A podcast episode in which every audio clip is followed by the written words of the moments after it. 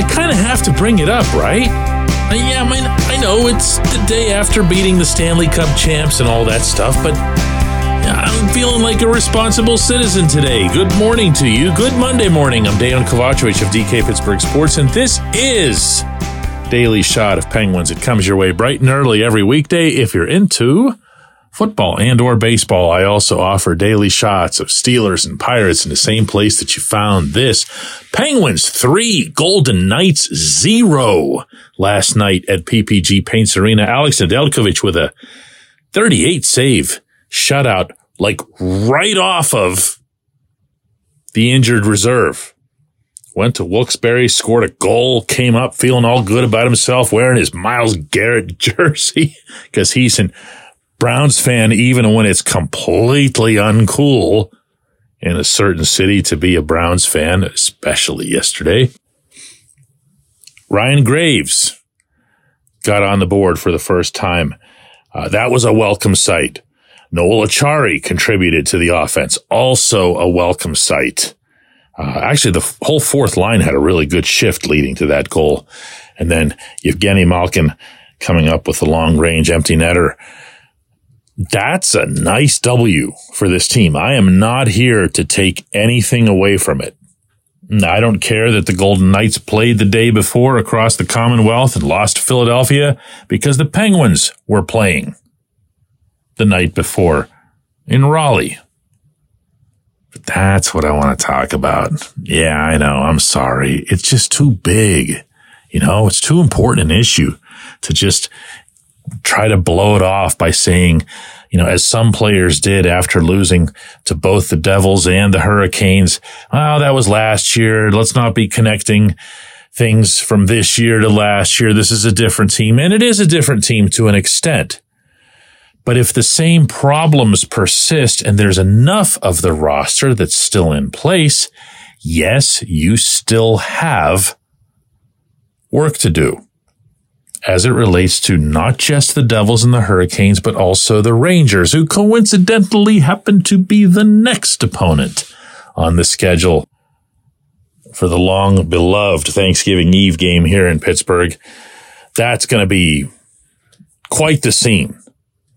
And it's got to be, I believe, quite the two points. And I don't want to overstate this, but at some point or other, this entire season is going to come down to whether or not the Penguins can break through their own ceiling of not being able to beat the perceived top three teams in the Metro.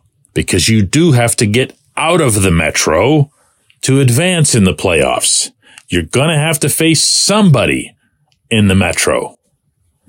And whatever it is that the Metro teams are doing to you, or even if it's just these three, and I believe that it is, and that you can't handle it, you've got to find a way to handle it.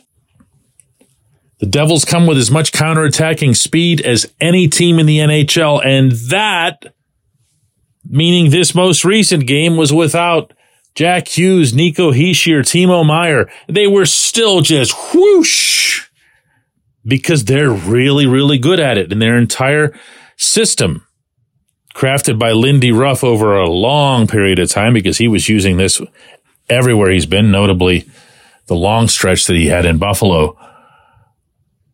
That's going to be a challenge. The Canes are a little different. The Canes will generate a ton of shots. They'll generate a ton of pointless shots. And you'll wonder what it is that they're doing. But they believe in the Rod Brind'Amour system that if you get the puck through, the puck can do a whole lot more damage than any passing, than any stick handling can do. And even though they've got a lot of talent, a lot of passing and stick handling talent, they still take this approach because their feeling is that once it gets in tight, they're going to find a way to finish it. And the Rangers, the Rangers are different than both of those teams. The Rangers are kind of an amalgam, they're, or they're somewhat of a Goldilocks between the two. Uh, they do their own counterattacking. They do their own shot generation, but they also have uh, size and toughness. And I would argue of the three, ultimately, by season's end, they'll have the more dynamic power play. Now, if you want to be lazy about this, you can just say that the Penguins are old and slow. But then you'd have to sell that concept to the Golden Knights on their way to the airport last night. They're neither. Well, no, they're old. okay.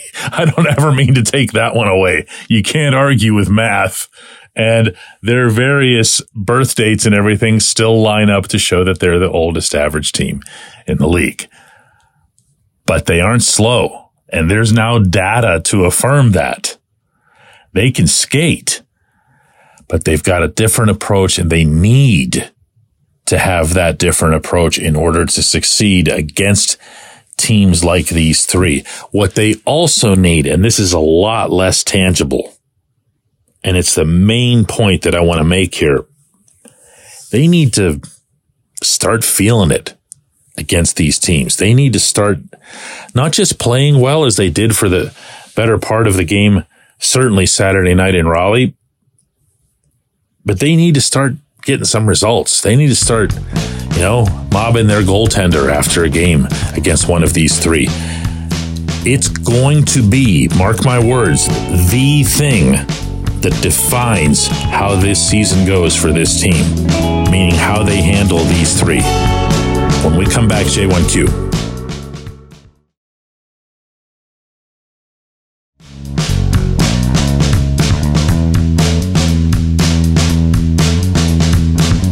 J1Q comes from Tim, who's stirring things up and asking, So, who gets the start in goal against the Rangers?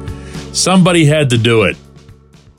I am absolutely 1 billion percent going with Tristan Jarry for so many reasons, none of which have to do with his contract or anything else he's your most talented goaltender.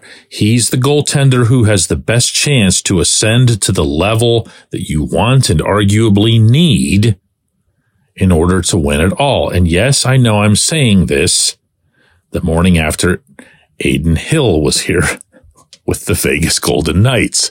Respectfully, this is not one of the league's better guys in net. However, he's got the ring and he was in net through the key part of that run. That's the exception. And with this team that does not have the Golden Knights depth uh, of scoring or really the depth of anything that Vegas has with all the riches that they acquired as an expansion team, including multiple draft picks that they'll be using for years and years to come. That's not the situation in Pittsburgh. The Penguins are extremely, obviously top heavy when it comes to their talent. And then it just kind of falls off pretty significantly. Now, I like what Nedeljkovic has brought. I like what Magnus Hellberg has brought. I've liked that both of them, in addition to providing solid goaltending in awkward intervals like this one for Nedeljkovic last night coming off being out of the NHL really for a month because of the injury. I also like that both have been absolutely terrific. And I mean, this is something that can be easily seen teammates uh, for each other, for Jarry, for the skaters. Uh, they're the ones that have the biggest smiles on their faces. They're showing up and working hard every day. Uh, listen to Nedeljkovic after last night. Uh, it was a big win for us. Um, you know, it was tough night last night in Carolina. The guys played hard, didn't get the result. Um, to be able to come and get two points tonight, split uh, a back to back, you know, I think we'll take that. Okay, now when you hear that, you're not supposed to be picturing him in the Myles Garrett jersey he was actually wearing. So forget everything that I just said, and uh, we'll do another one of these tomorrow. Thanks so much for the question.